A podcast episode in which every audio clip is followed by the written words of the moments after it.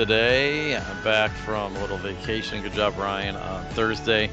Going by yourself today. We'll talk about the finals, obviously UFC, a little home run derby, whatever whatever's been going on. Then we got to clean up the Euro final. That was pretty crazy. We'll talk about that and the fallout from all that stuff. We'll also have some British Open, Open Championship picks as we do before every major. You can check us out on Spotify, SoundCloud, iHeartRadio podcast app, and on the Apple Podcast. We'll be back again later this week. Ryan, how is it? Uh, how's it going?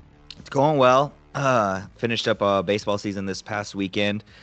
Uh, so that was good. Had my 14s in a 15U tournament. We went three and one, but unfortunately, we're not able to uh, advance to bracket play, which was a letdown. We're the only team to win three games and not advance.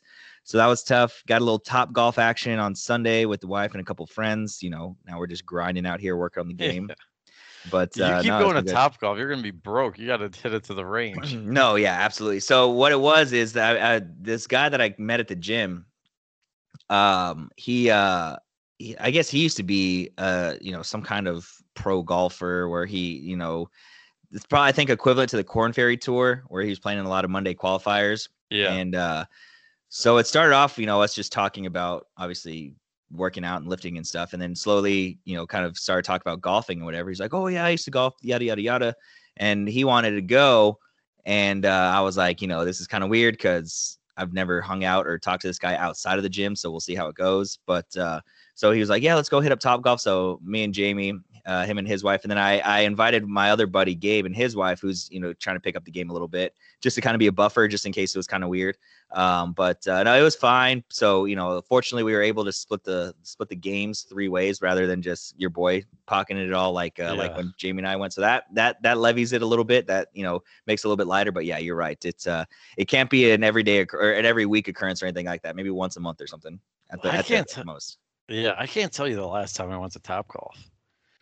It's been a while. Yeah, I mean it's all right. It's it's fun, you know what I mean? Like it's a good time, but uh yeah, it's the the range is definitely where it's at, you know, 12 bucks for a bucket and you're good to go. Yeah, and even then that's a little steep sometimes too, I'm thinking. Um but it's a better uh a better thing there. We uh when I was in Cleveland, we uh played two rounds of golf.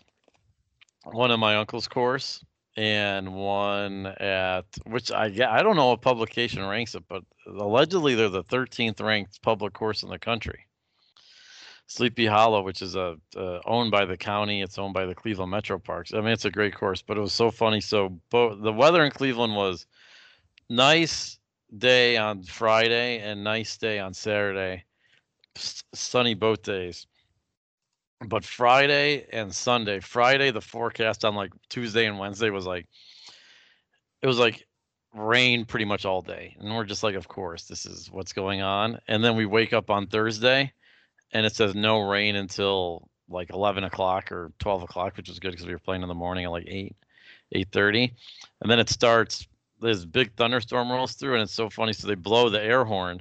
They blow the horn to go in because lightning's within 10 miles and we're on hole 14 and we're just like come on can we not just finish so we go to like the 15th tee box and i hit my shot on the tee and i look to the left and the guy is and my uncle was like hey we'll just play until they tell us to go in like we'll try and get out as long as possible and then I hit my tee shot. And after my tee shot, my dad's walking to the tee, and I look over to the left, and like I don't know, probably 300, 200 yards to the left, a guy in the cart, and he just blows the horn for I don't know about 15 seconds. And my uncle looks at it, he goes, "I think that's our sign we should go in." Right and I was like, "Oh yes, it is." And then I we have we waited like I don't know, an hour, an hour and 15 minutes or whatever. And then we went back out and finished it. And then it got sunny.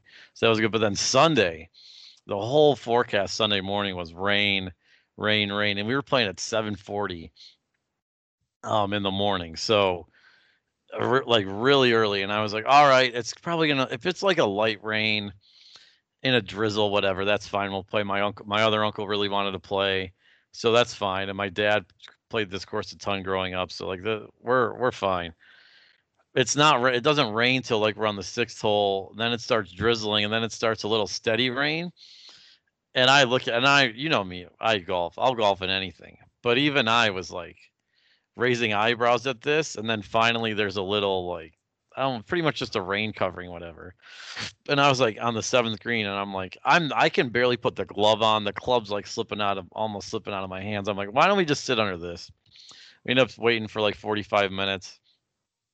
Then after that, it pretty much didn't rain again until 18 when it started to sprinkle. So somehow the golf gods, I can send you the. I took a screenshot of the forecast. It was 100% rain at 7 a.m., 80% rain at 8 a.m., 70% at 9, 80% at 10, and 100% at 11 and 12. And somehow we got all 18 holes in. Nice. It was a remarkable achievement. I don't know how that happened, but uh, but it did, and uh, it was a good time. It was fun. That's it's the grasses are so different with the bent grass and especially the greens and the fairways. Then like you take one divot and um, like you're just taking a, a pelt out there of the grass. But uh, yeah, no, that was that was the good. I don't have any other those were the two where we were just beating the rain. I don't have any crazy golf stories on the course because my uncle, uh, we didn't really, he didn't really get too out of hand, which sometimes he could get. Um, but no, it was a good time. His country club's super, uh, really nice. It was funny. He was on a work call during when we were eating lunch, and I was like, "This is like a place you could play like every day and not really get tired." That's like the whole point of the country club.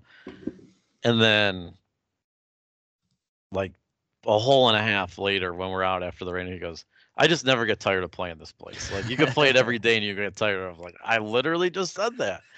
Um, but uh that was a good time. We were up there for my grandpa's 96th birthday.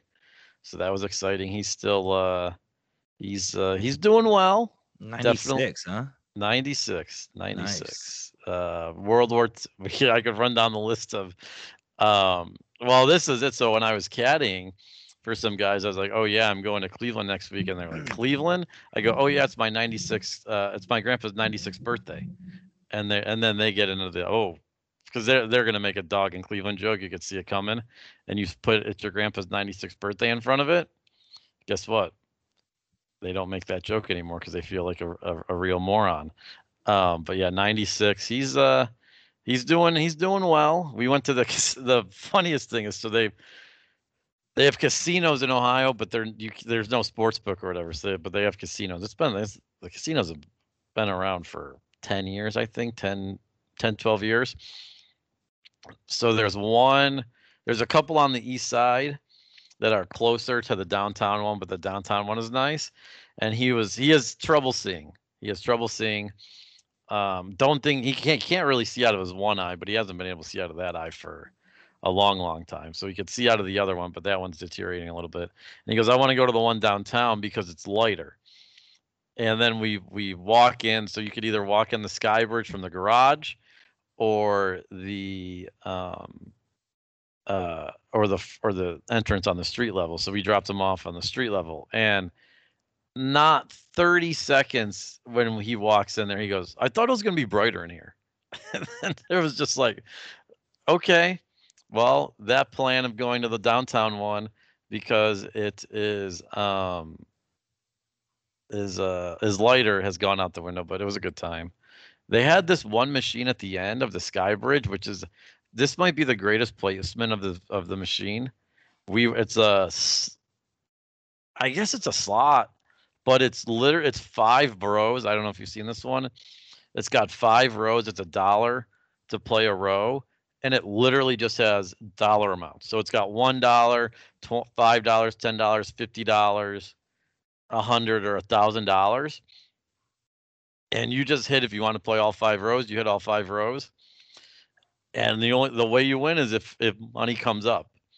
So we were all putting dollars in at the end while we're waiting to leave, and my cousin or my two uncles were like, "Okay, we're, we'll we'll put in the last time. We'll put in five bucks." and my cousin hit the spinner, won twenty dollars off the first jump, lost two spins, and then hit fifty on the next one, and then ended up walking away with the fifty dollar winner to end.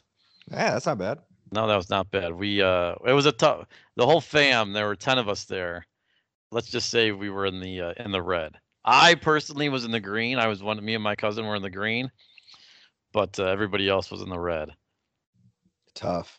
Yeah, the felt or the slots. Were, a guy next to me had a sixteen hundred dollar jackpot on playing uh, absolute poker on a machine, nice. and he goes, "That's my second one of the day, second one of the day." I was like, "Buddy, tell me what you're doing here. Teach me, and maybe I can hit one." Or how about you pack it up and call and call it a day? or that too. But he was he was I mean he was in, he was in a rhythm too. Um, and he was trying to like take a picture of the screen or I'm like, and he was like struggling to take a picture. of it. I don't know, it was very weird, but it was a uh, good times in the old uh, in Cleveland this weekend. It was Saturday morning. It was like 64 degrees. It was cold. I don't think the high got past 80 degrees out there. It was a uh, it was a nice time. Um, but all right, let's get into the NBA finals here uh, two to one as we wait for game uh, uh, four tomorrow night. Are they? Do you? Th- are they not playing the game tonight because of the All Star game? Correct. Is that what they said? Yeah. Okay. Well, good on the NBA for that. Um, because we don't need they don't need to embarrass Major League Baseball in their ratings. Um, so that's appreciative because normally when they have the game in the same city, they only have one day off unless or yeah, they do only have one game off, but okay, that makes more sense. Suns up two one. Giannis has been incredible uh, in, in, games two and three on on a half on a leg and a half or whatever is going on there. Um, it's been well, I I was tuning in and out. I I'm not gonna lie, I haven't been locked in. I watched probably the second half of of game three and watched a little bit of game two, but it seems like the Suns are every time I turn it on, the Suns are making a shot. The Suns don't miss shots, um, except for the stretch in the second half. But on uh, on uh, what was that Sunday night? But it seems like the Suns are just making every single shot they look at. Um, but I think I think we got a good series on our hand. I think I think if if Milwaukee supporting cast steps up again like they did in Game Three, you could uh, they're they're they got a real nice chance to win game four. You could argue if Middleton or Jrue Holiday put up half the performance they did in game three, they got a real good chance to win game two because Giannis was keeping them in it the whole time. He tried his best to keep them in it, just nobody else could make a shot. But it's been, from what I've seen, a fine series. I also, as I'm having a hard time, it's nice to see different like teams in the finals. Like I say that, but then I'm like, damn, I want to watch Durant. I want to watch LeBron. I want to watch Steph. I want these like all-time greats. And Chris Paul is he's a great he's a great great player, but I want to watch these like established all-time greats. I was listening to Le Batard and the producer said he goes, "We we joke about legacies and all this stuff, but like we've had quote unquote legacy defining finals or legacy um finals and this just doesn't if Chris look, people are going to think of Chris Paul if he wins the finals or if he doesn't win the finals the same way. Like I don't think a finals really enhances his resume that much. We all know how great a player he is. He goes to every team and he changes and helps them win. Giannis, we assume he's going to get back to another finals or he's probably going to win one or two. But I, the legacy defining, I don't think that um, it's lacking this time, and that's what we've been uh, grown accustomed to. Yeah, I mean, I, I get I get what you're saying, and obviously, you know, if if this was, you know, if it was the the Bucks and the Clippers or something like, I mean, I guess even with that, I mean, you still have Kawhi, so you know, it's it's tough for me to agree one way or the other. Um, you know, about what you're saying about you want to see KD, you want to see LeBron, you want to see some of the all time greats. I think what we're seeing is a great performance. Going back to what you started with, um, as far as Game Three goes, uh, you know, it was a it, another another fantastic performance by Giannis. He put the team on his back, but it did help that Jrue Holiday and Khris Middleton were finally hitting shots, and then it helps that Devin Booker couldn't. He couldn't hit a shot. DeAndre Ayton got into foul trouble. Those were both things that they were doing really well in games one and two. DeAndre Ayton was staying out of foul trouble even when he was guarding uh, Giannis, and Giannis would drive on him. Devin Booker was hitting a ton of shots. He was taking a ton of shots, but he was hitting a lot of them too. And when that's not happening in game three, this is exactly what's going to happen and they finally got that that boost from the role players the Bucks did in Middleton and uh, and Holiday. And, and role players always do seem to play a little bit better at home for whatever reason. Obviously, the crowd, you know, might play a little bit of a factor. But then, friggin', you look at Giannis, he goes 13 of 17 from the free throw line. You haven't seen that all season. Uh, and so, you know, that again adds a big boost. The, they outshot the Suns at the free throw line, I think almost two to one. Um, and, and, so, you know, not that, not making an excuse, but that's a big part. You know, you're driving to the hoop, you're getting uh, foul calls, whatever it may be. I know Scott Foster was, was a ref, but, you know, none the, you know, nonetheless, Devin Booker still wasn't hitting shots and, and the Suns got in foul trouble. So that was kind of the name of the game for, for game three. Um, I think the Suns, you know, as long as they're hitting shots, like you said, you know, that what they've been doing. But Jae Crowder, I think he went like six of seven from three on uh, on Sunday. Yeah. And, you know, finally a big time performance from him, but it all all it's all for naught because of of some of the other things I just mentioned. So if he can stay hot and continue doing that, I mean, Mikal Bridges I think finished with like four points uh, on Sunday too, so you didn't get the production that you're getting out of him, and so there was a lot of factors, and, and not not just it's like oh this is why the Bucks won because the Suns didn't do this. No no no no. The Bucks won that game because Giannis again put the team on his back, got some help finally from this from those guys that he's been getting help from all season, and uh, and so it was a, another big time performance. But I would disagree about if Chris Paul wins a title or doesn't. I think I think it does change uh, his uh, how he's perceived to people a little bit. Uh, you know, not not that it's going to be that's going to say, oh, make him say that he's the all-time greatest point guard of all time. But I do think it it changes things a little bit for him um, for, if he does win a title, especially if he wins a title with the Suns. I don't think anybody would have seen that uh, happening. But uh, I, have been saying from the jump, I think I think it goes six games. I think the Suns win in six, and we're on the fast track to that. Especially if the Bucks win tonight. If the Bucks win tonight, uh, I'm gonna, or excuse me, tomorrow. Uh, your boy's gonna be a little nervous, I must say. I don't think it's gonna be a Suns and six thing. That's just me personally, because I, I think the Bucks are to win tomorrow night. Because Cam Johnson, Jae Crowder's now probably going six or seven from three again. Also, he's he is big fake tough guy.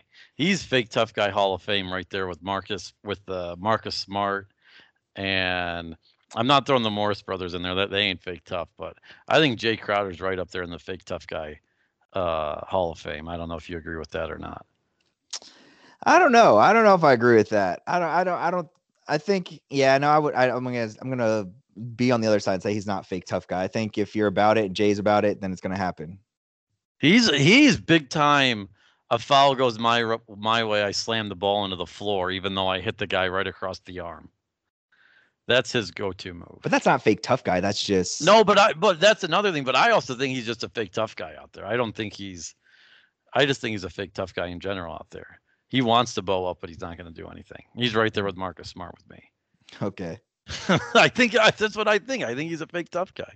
Um, but the, the, game three went wrong when I know they couldn't, they can't play Cam Johnson the whole, the whole third quarter, but they should have kept him in there. He was the only guy doing anything. And when he went out at the end of the third quarter, it's when they went on what the twenty-four to five run or whatever it was. Mm-hmm. That that's when that's when game uh game game three got away from them because he was he was carrying the team, and then he goes out, and then the Bucks go uh, the Bucks go on their uh, run there. But yeah, that game will be uh, on Wednesday, and we'll have to see what uh, what goes on. But I think we can expect good performances from the Stars, as we've kind of seen pretty much so far in the playoffs. And look, that's what you want to see. You want to see the Stars have good performances, and then you get the one-offs with the role players whichever role player's night it is. Because the thing too is like Jrue Holiday and Khris Middleton, I'm not really I don't know if you do, but they're not really role players on the Bucks. Like those are quote unquote at least Middleton for sure. Like those are quote unquote like the stars on yeah. with them. Like they they can't those those aren't role players. Those are the stars. Like those are heavy heavy contributors. Yeah, no, Khris Middleton I think for sure. Um uh I think Jrue Holiday maybe stuck in between two of them uh, the two, you know, the the role player into the guy that you need to go get you a bucket. Uh, but I think, you know, if you're looking at a if you're looking at a, a quote unquote big three, it's probably it's probably those guys, you know, Giannis, Jrue, and and Khris Middleton. But I feel like Jrue Holiday kind of falls more so into that not secondary player, but uh, he's not going to be the first option down the court. Where I think obviously Giannis is going to be a first option guy, and Khris Middleton I think is is as well. Yeah, well, and Jrue Holiday really couldn't have played worse than he did in games one and 2 mm-hmm. I mean, it would have been hard for him to do uh, to do worse than that. But uh, we will uh, we'll see where the finals goes because um, I think I think this is I I'm not going to be surprised if it goes to seven. I think this could be we're in it for the long haul here. You can I don't like as I've said this whole playoffs. I don't like using the momentum. Oh, this team has momentum from winning game three going to game four because the players just all right. Whatever happened in the last game um, is is gone going to the next one. Like they have such short memories that this doesn't that doesn't affect them. But I think I think that this is going to uh, be long. Were you surprised at the at the at the line in, in game three? What the Suns were getting like six or something? Yeah, no, I was big time shocked by that, especially being uh, in Milwaukee. I, I knew that was a uh, I knew that that was a recipe for disaster. Yeah, when you see the line like that, you're like, oh no, this is not good. Correct. yeah, but uh, all right, those are the uh, those are the finals. We'll get back at it Wednesday. What it's Wednesday, Saturday. What then? It's Wednesday. Then it's every two days. Then after that, because they'll be traveling. Yeah.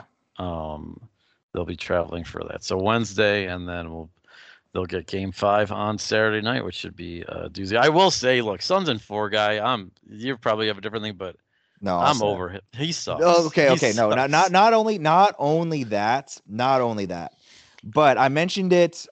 I can't remember if it was Thursday show or Monday show. I mentioned it how you know you get all these bandwagon fans coming out of the other woodwork, like it is what it is, fine, whatever. But now, especially with these 8K cameras, the only thing Suns fans are worried about is four.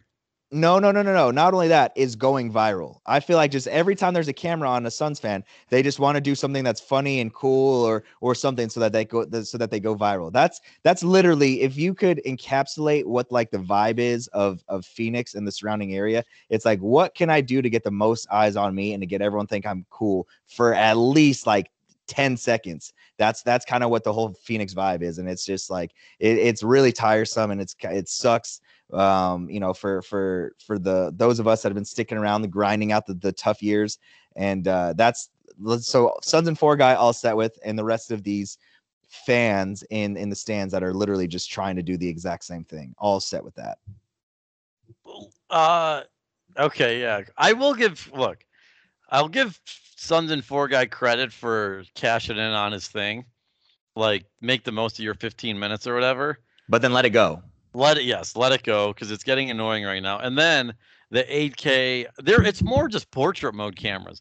Whoever's idea, the, the portrait mode camera is very cool, but the portrait mode camera does not need to be on the fans. Who's No, yeah, hundred percent. whoever idea that was at ESPN, they need to rethink that. Like you, you got to stop it. It's so, that's all they do. That's every shot they just cut to the fan. I don't want to see some fat dude in uh in 8K going bananas after someone hit a three and they called the timeout. We don't need that. I don't need that.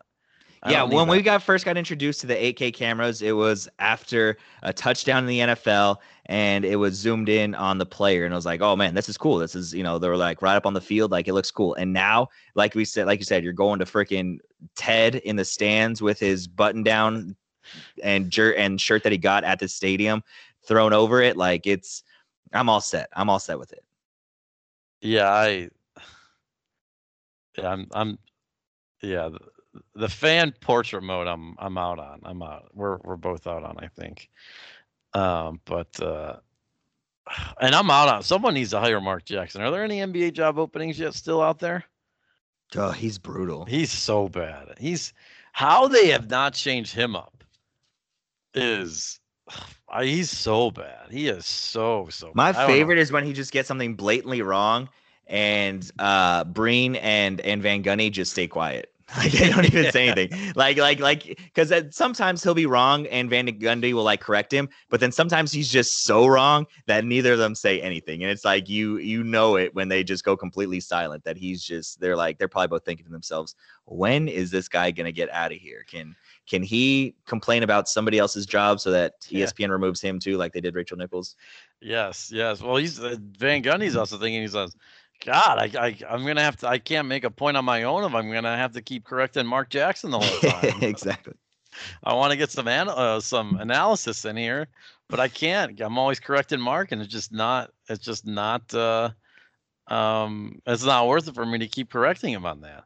Yeah. Um, but uh, all right, yeah, we'll we'll be locked in on uh, on Wednesday. This is this is the uh, dead period of the uh, what of the um, of the sports, but it is nice getting a little finals action going on here. Not saying I'm I'm down for the finals in July every year, but uh, but it is uh, it is it is nice to have it going on with a little bit of uh, opposite of the All Star game and and going on uh, and going on there. All right, let's get into the uh, Open Championship, British Open picks. Then we'll get back to UFC, the Euros, and and and all that good stuff. All right, so we're at the Open Championship. Starts Thursday morning, like 12, you can start 12:30 and uh, 12:30 a.m. if you want to watch. Uh, it's at Royal St. George's. The last time it was here, oh, who won it? Um, I can't remember when the last time was here, but I know in 2002 who won it. It was Ben Curtis, Kent State guy. Um, but it's only been here one other time since then. There was no Open Championship going on last year due to the pandemic. The restrictions for the pandemic, lots of guys have been withdrawn because of it. Oh, Darren Clarke won in 2011. Okay, that's a good, that was a feel good uh, story there. But lots of guys are withdrawing due to the restrictions. Like you're not allowed to stay with any family, I think, or any players or your coach. Like it's it's the restrictions for the players are pretty crazy considering they're going to have um, whatever the uh, almost a full house there or 30,000 people there. But uh, Zach Johnson, he, he, he withdrew yesterday. Well, he also had the virus. That's why uh, he had to withdraw. But Matt Wolff withdrew. There's a bunch of players, bunch of American players that are withdrawing uh, because of that. But Royal St. George's is pretty much a straight links course. The winner in 11 was minus five. Darren Clarke, Ben Curtis won a minus one. So depending on the wind, Greg Norman the last time was there in 1993. So it's only been here uh, three times in in our lifetime.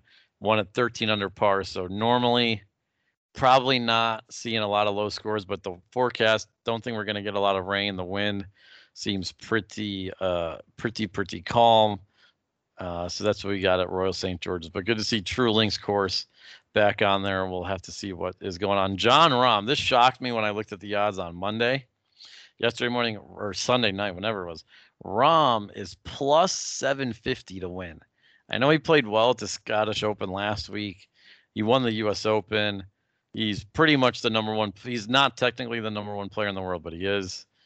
Um, but him being a plus 750 to me was shocking. And then the next best at 16 to 1 was was Brooks and Rory. That big uh, discrepancy in the odds was shocking to me when I took a look at that.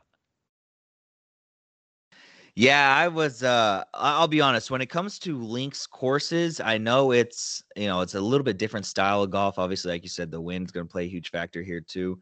Um but I think a lot, you know, a lot of times it's just bookmakers setting odds to protect themselves. We you know we've mentioned this book plenty of yes. times before. He's like you said, he's not he's not definitively the the top player in the world right now, but he's playing like it.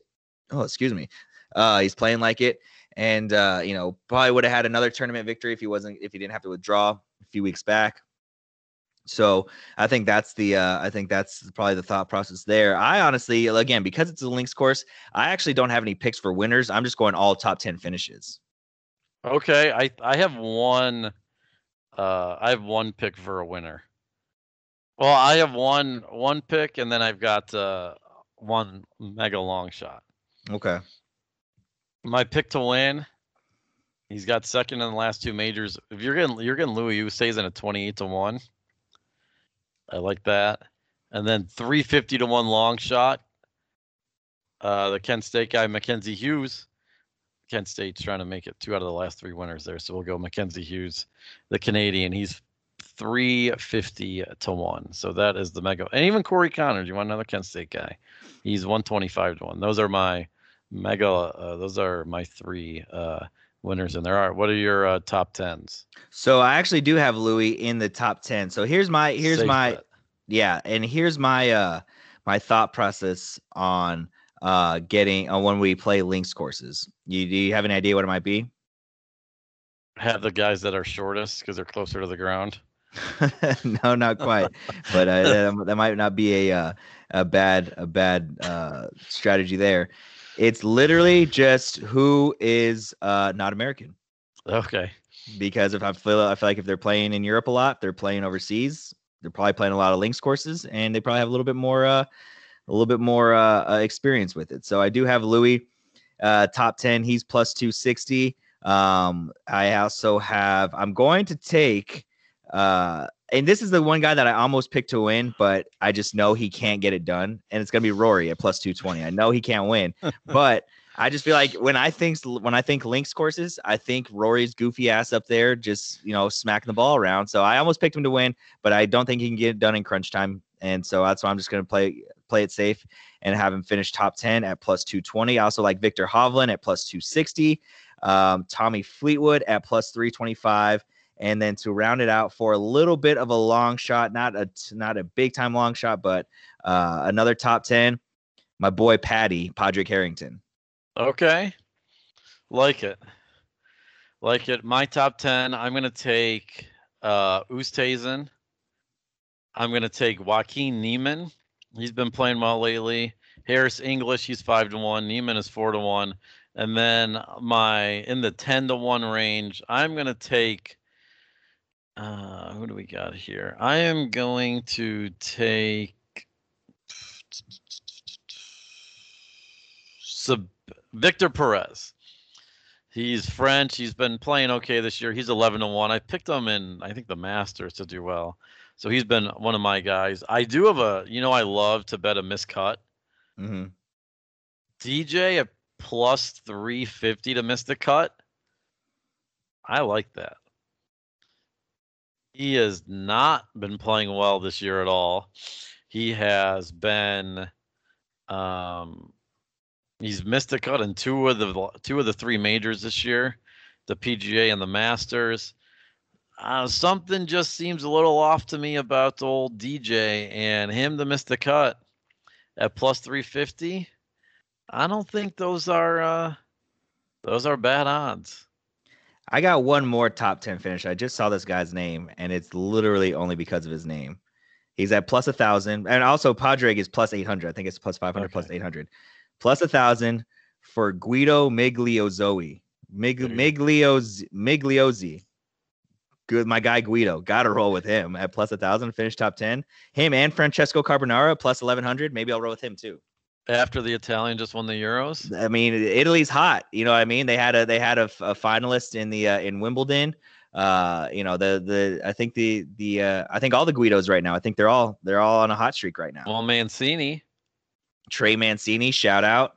Joey Gallo kind of maybe got screwed, but you know you never you know it's it's neither here nor there. But uh, yeah, I mean, like I said, the the Italians they're on a hot streak right now. They are on a hot streak. I have one. This is the one I dabbled in at the U.S. Open. I have one more bet. It's both to finish in the top ten, and I'm going to take Speed Spieth and Oosthuizen. That's plus seven hundred.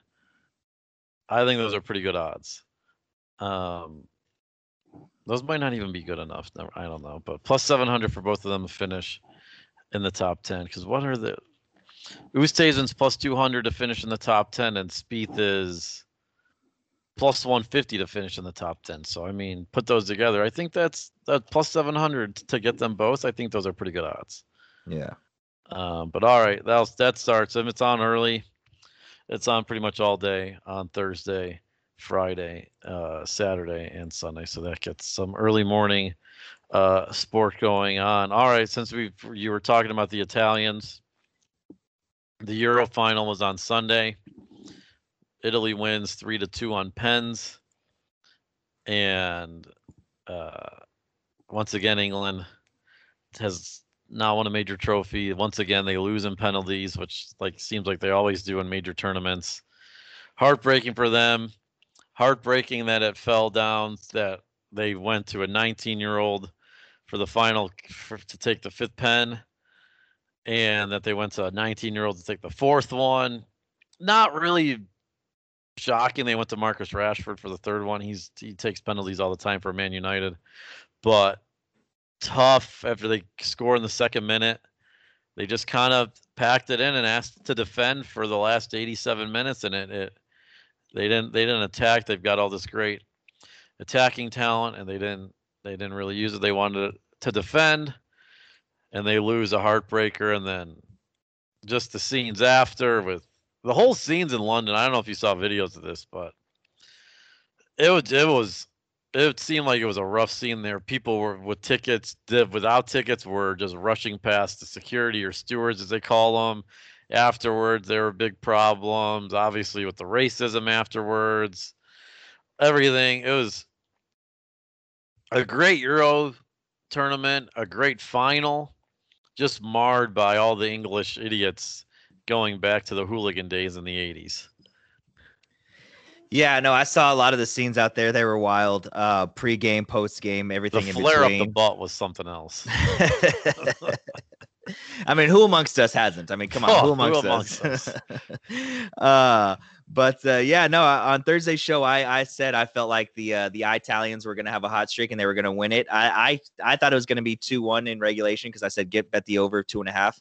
Um, but uh, yeah, when I when I literally flipped the game on, um, almost forgot about about it and then flipped it on come back and sit down and it's 1-0 and i was like oh all right so but like you said the uh, they just kind of sat back and played uh, prevent defense for the most part if you know if you want to put it into american terms and uh, didn't work out for them they get into penalties and and uh, italy italy wins it and uh, tough look for for england to get out to that that big lead. So that that brought me to this question i wanted to pose to you. Would you rather your team and I think I know the answer because I feel like it's it's fairly obvious. Would you rather your team score the first goal in the first four minutes or score the first goal in the last four minutes? First goal of the game. Oh, the last four. Absolutely, yeah, it's got to be right. Got to be because I mean, yeah, yeah, hundred percent. Well, if, if if that's the only goal that's going to be scored the rest of the game, because most instances you score first. Okay, how about okay? Go ahead, goal. Go ahead, goal.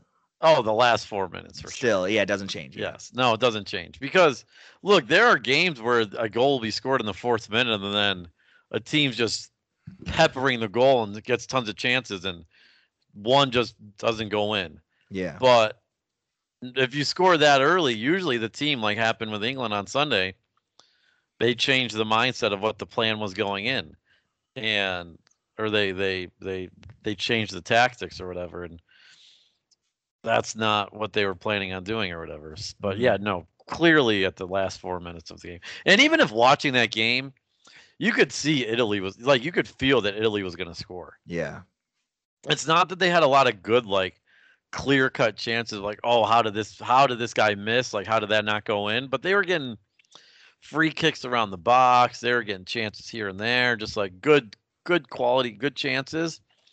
Um so yeah you could see that goal come and then the goal they scored it wasn't even a great goal just they got some good bounce they almost got totally unlucky when it went off the post um but they got some good bounces in there um but yeah, no, you definitely want to score in the last four minutes because you only you only have the nervous energy for the like the last four minutes. It's like when the Browns got out to the big lead against the Steelers.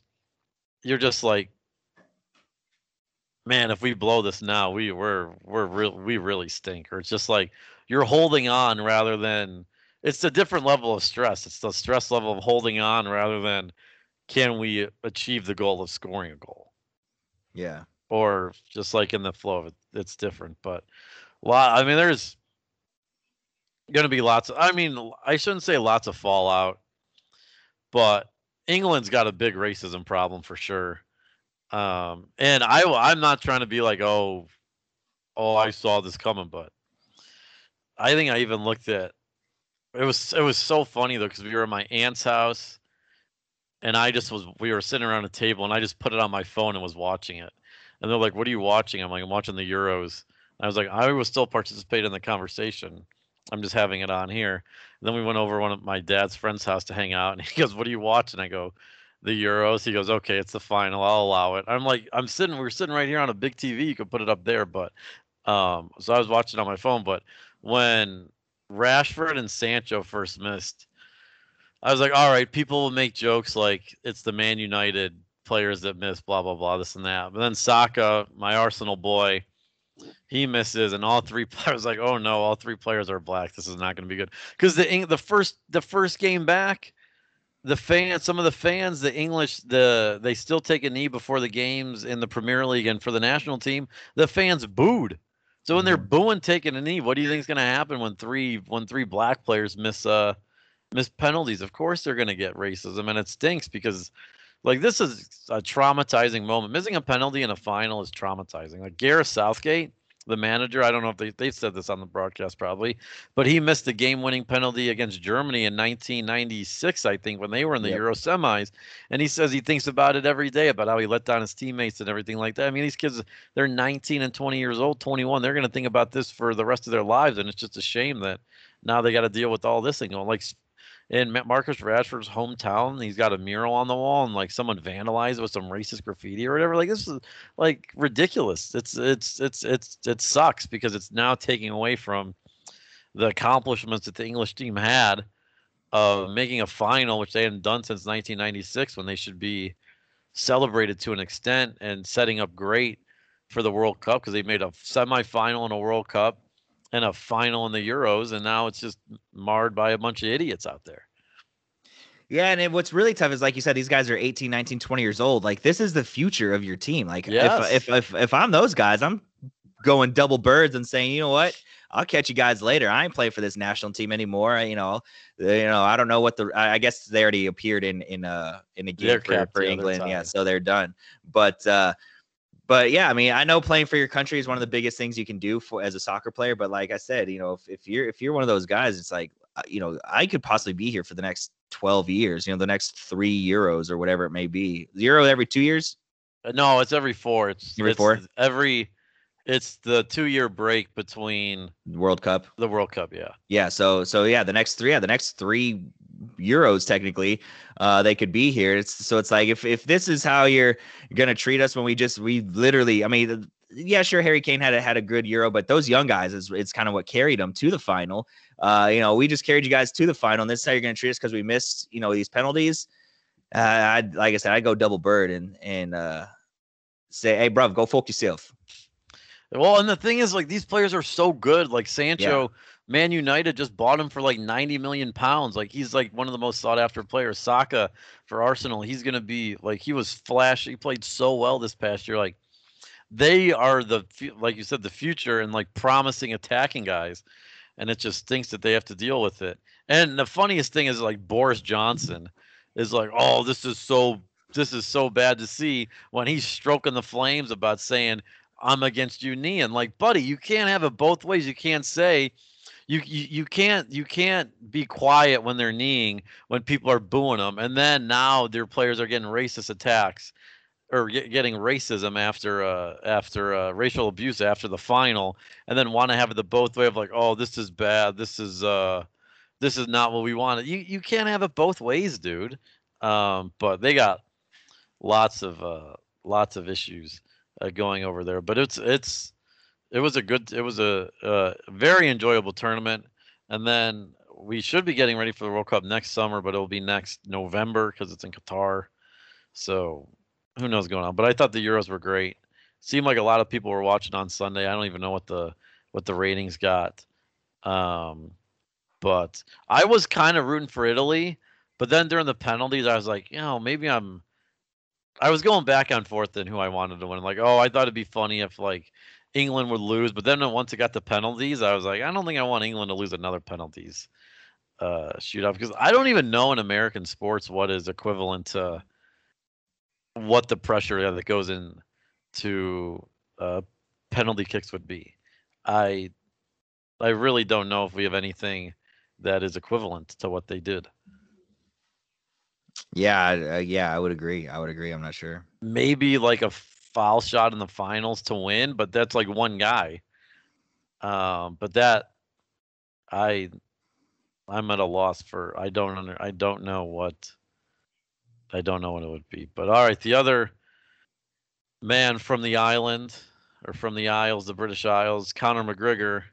Can we can he be canceled already? Can he be done? No, you need he you need Conor McGregor. Why? You you don't you may not like Conor McGregor, you may hate Conor McGregor, but you need Conor McGregor because the guy has not won. He's won one fight since 2016. I know But- he stinks. But guess what? I as a, along with a lot of other casual UFC fans are going to watch every Conor McGregor fight. For sure. That's why you need him. You need like like look, Sugar Sean O'Malley, who fought on the same card, that guy is electric just by his performance uh in the octagon. But nobody, you know, there's so so what I'm trying to say is like there's a lot of guys who, when it comes to fighting, and if you are a fight fan, they're going to live up to the hype. But when you need somebody to sell fights to get those eyes on those fights, you need a guy like Conor McGregor. Yeah, but isn't the shine off of McGregor? One thousand percent, totally. Yeah, you will get zero pushback from me on that. The shine has been gone uh, for quite some time now. But see, I think what ruined Conor McGregor was the uh, the the Mayweather fight because he realized like a light went off that like oh shit like I don't have to be a fantastic fighter to make millions and millions of dollars. I just have to sell the fight. And so that's what he's doing now. He's just selling fights. And then when he gets in the ring or the octagon, whatever it may be, it's like whatever may happen, may happen. Uh, the same thing with the Nate Diaz fight. Uh, you know, so he, he's all about selling the fight. And then once the fight happens, you know, he maybe he's not as hungry. He doesn't have that burning desire that he once did when he was flat broke collecting welfare checks and then going to the octagon to fight. And so I think that's what really screwed up Conor McGregor's fight game. But as far as selling the game or selling the fight game, that's where he thrives. And uh, until the end of time, I will watch a Conor McGregor fight because I feel like if if if if he beats Dustin Poirier on Saturday night, he's his next fight is a title shot. Okay, I don't follow that closely, but I guess what people were saying is that makes sense. But because look, any Dana White knows that McGregor is his biggest sell. It's the cash cow, So- hundred percent. No, yeah, so he knows, so he's gonna give him a title fight if he deserves it or not. Um, but like he's just shown he just isn't good anymore. He's not a good fighter. You're right, but he is always one win away from a title shot. He beat he wins one fight, Yes. and he guess what? He's he's uh he's getting a title shot. No, I know that, but guess what? He ain't gonna win. He's shown he. Hey, well, not when his really legs gonna? going snap crackle pop. That's for sure. Huh? Not when his legs going snap crackle That's pop. That's for true. sure. Is Which is really- another. are- Well, go ahead. I was gonna say, are they really gonna do Poirier McGregor four? You have to Why? because he snapped his leg. It doesn't matter. He's lost to him what all three times. He's lost to him the last two times. Well, yeah. Well, he lost to him. You can say one time. The other time was a doctor stoppage. So you have Okay. You, you got to give him. You got to give him Oh one my more. god! Can we see him fight another dude? So here's the other thing. Dustin Poirier, why not just keep fighting and beating Conor McGregor? You're going to be cashing checks, and you it's obvious that you can beat him. Uh, the first time they fought was uh, what back in like 2015, I believe. Um, so it's been a while since he actually beat you, and um, and and and the last time, last two times, obviously the the the time before this, he he won in in uh you know convincing fashion. This time it, they were going back and forth, but it looked like Poirier was getting the best of him there at the end of the first round, and then obviously he snaps his leg. So if you're Poirier, why not just keep fighting Conor McGregor, cash the check, and just keep kicking his ass? But doesn't that just get boring? Don't you want a new challenge? If you're well, see that's the thing. It depends on what type of But fighter you are. Because even Poirier said like he just shows up because he's good at fighting, and that's why he does it. So does he care to have the title? Who knows? If he just wants to keep fighting and cashing, you know, and collecting a check, then then McGregor's your guy. You know what I mean? Like you're literally just it's it's the Harlem Globetrotters and the Washington Generals. You're just pulling them in and just beating the shit out of them just to you know put fans in the stands and and and make money. So like I said, it depends on what type of guy Poirier is and what type of fighter he wants to be. Um, I'm sure he would love a title fight because that'll bring some money too. But uh, yeah, if, if if you're Poirier, you keep doing it. If you're McGregor, you keep doing this as well, where you're just you just talk up a big fight, talk up a big game, and then whatever happens in the octagon, so what? All right. He's just gonna keep catching L's. Yeah. No, I agree.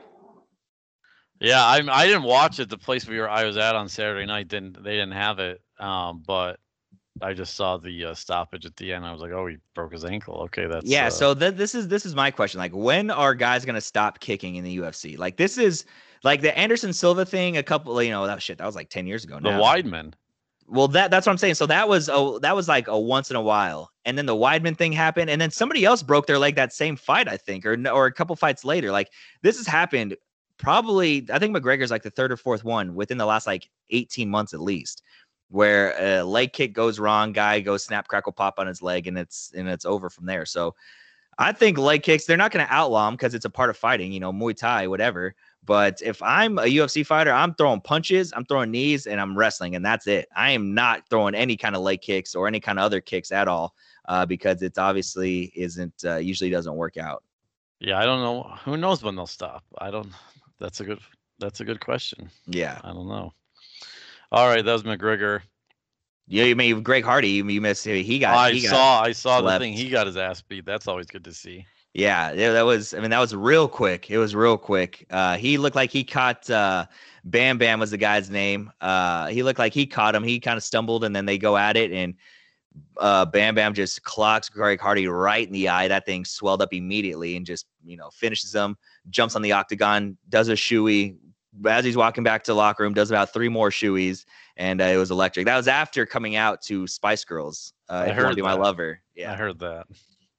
That's pretty funny. But any, eh, look, anytime Greg Hardy gets beat, it's a good day. It's it's the probably the one thing that all Americans can come together and agree on that Greg Hardy should just like get his ass kicked and be slept by a dude, you know, just as big as him, at least But once he's a month. huge. He is huge. He's, I mean, yeah, he he's, He's definitely bigger. He's he's put on some size. Uh, he's put on some some mass for sure since his playing days. You know, good and bad mass. Uh, but yeah, he's a big ass dude. He's a big, big dude. But all right, the home run derby last night. I was uh, looking forward to watching it on the plane, but Amer- I got to see the first round, or I got to see Mancini against Olson.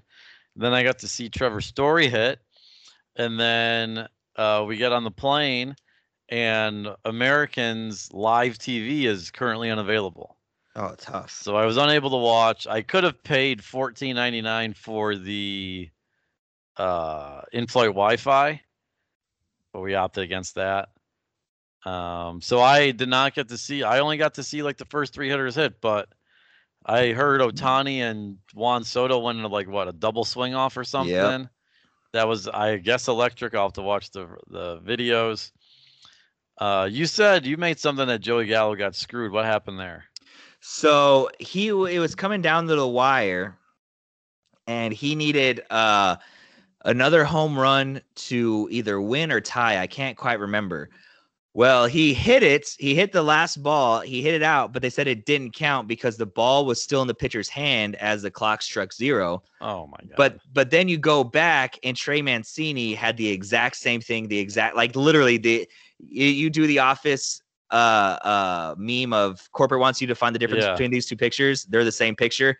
Literally the exact same thing. Of course they tr- they they counted Mancini's uh didn't count count Gallo's and that ended up being the uh what did him in against Trevor Story. Well, maybe if Joey Gallo was a cancer survivor, they would have counted it. And and you know that that was kind of my thought too. Is like that was whenever it was like, oh, it's gonna be Ohtani's gonna win it, Gallo's gonna win it, you know, such and such. I'm like, buddy, the guy coming back from colon I cancer, know, I like know. Like get like that's my pick to win it. He made it to the finals, but he he couldn't get it done against uh, the polar bear. But uh, yeah, no, that was. I mean, that's like that's almost like dead mascot game or dead you know For dead coach game or whatever. Like coming back from colon cancer in the home run derby, I mean, you got to go with that guy. Totally, I I totally agree. I I mean Gallo is a good pick, but um, how could you go against Mancini? I didn't. I didn't uh, get that. I guess ball. What was the longest home run? Did it was it over five nineteen? Yeah, it was 520. So oh, just by a half a foot. Yeah, so um um I think so Trevor Story hit one that was 518, which Yeah, was I the new that. record, and then Soto hit one right after that was 520. Okay. It seemed like it was cool though. Coors Field for the home run derby. Look, that's cool because all obviously the elevation and everything, balls are flying out. But also, look, every year that would get boring if it was a cool Coors Field every year. Do you agree with that or not? Oh yeah, for sure. Absolutely. Because people were like, "Oh, I want to see it at Coors every year." No, we don't need to see that. every year. It's good once every 20 years or whatever. It's cool seeing the third deckers and everything. Ohtani, how did Ota- Ohtani did obviously he uh he's he is the star. Good they need it, but good for the MLB or the AL for making him the uh the center of attraction this all-star uh week or whatever, all-star game. Yeah, no, they finally did it right. Um, Manfred finally does something right and is and changes the rules so that when he's done pitching, he can still hit. Uh, Kevin Cash, you know, when he made him the starter and bat leadoff, they asked him why, and he said, "Because this is what the fans want." It's like, ding, ding, ding, somebody finally gets it. Yes. Um, so yeah, no, hundred percent. The one thing though uh, that they do need to change is how they do the seeding for the home run derby because they do it by who has the most home run. Like they, you know, the number one seed has the most home runs all the way down to eight or however many guys it is. But when you pair up Soto against Ohtani, I mean, this is that's that's prime for Ohtani to get knocked out the first round. Yeah. That's exactly what happened. So I think they gotta they gotta, you know, find a different way to do it to where you're not putting up two mega stars right up against each other. Like if it was like Ohtani versus Matt Olson, even though I'm a huge Matt Olson guy, um, uh, you know, or or uh, you know, even Ohtani against Mancini or something, you know, guys that aren't the bigger names in there. Uh, that's you got to make sure that your stars are moving on to the uh, to the to the next round. That's like when it was in Miami, and I think it was I think Aaron Judge almost lost to Justin Bour. It's like if that is that what you want MLB? Is that what you want? You know, Justin Bour moving on. This guy's playing. But over he was a Japan now. Miami Marlin then, so Yeah, but who cares? I mean, you're not just trying to encap. I mean, Miami. You're you what? You want you want the Miami fans' eyes? Like, come on. But it was in Miami. Everybody loves the hometown guy making a run. Yeah, no, I get it, but if you're trying to, you know, you know, grow the game, that's not who you want going. Okay. Okay. When did Sal? I didn't realize Salvador Per- was he a late addition of the Derby? Or No, he was like always he was, in the field. Yeah, he was like he was like the fourth or fifth guy in. Really? Yeah. I did not know that because I was seeing. I was like, Salvador Perez is in here. When did who let him in? So he actually has like uh the second highest um exit velo, um one of the top exit or excuse me, launch angles, uh, you know, quality hard hit balls or something Yeah. like that. Like he's right up there with with in top analytics of just smoking balls. No, he's a great hitter, but I was just surprised to see his name on the uh on the list. All right, I have one thing before we finish. I don't know if you have anything. Uh yeah, one one quick thing. All right, go ahead. Uh I mean we gotta talk Rangers drafting Jack Leiter. Oh yeah. I mean, that's going to be huge for him. You won't see him for like three or four years because MLB front offices are scumbags and they want to make sure that they have control over these guys for the first 10 years of their life, uh, which is unfortunate. But hey, if you live here in uh, Dallas, you can probably slide down to a Frisco Rough Riders game here in at least a year and go watch him. Uh, but that's going to be huge for them uh, moving on. And uh, then a quick shout out to Jordan Viars, a guy that plays uh, in our organization, my organization I coach in, from Reedy High School out there in Frisco. He got drafted in the third round by the Phillies. Nice. I I saw I was reading something about Leiter. I think there are uh, signability questions with him. Oh, really? Yes, because he did not want to go to the Rangers. I mean, I, Um, I don't blame him. No, I know, but obvi- he wanted to go to the Red Sox. Shocker. But um, he's I think he was pretty adamant of not wanting to go with the Rangers to go to the Rangers.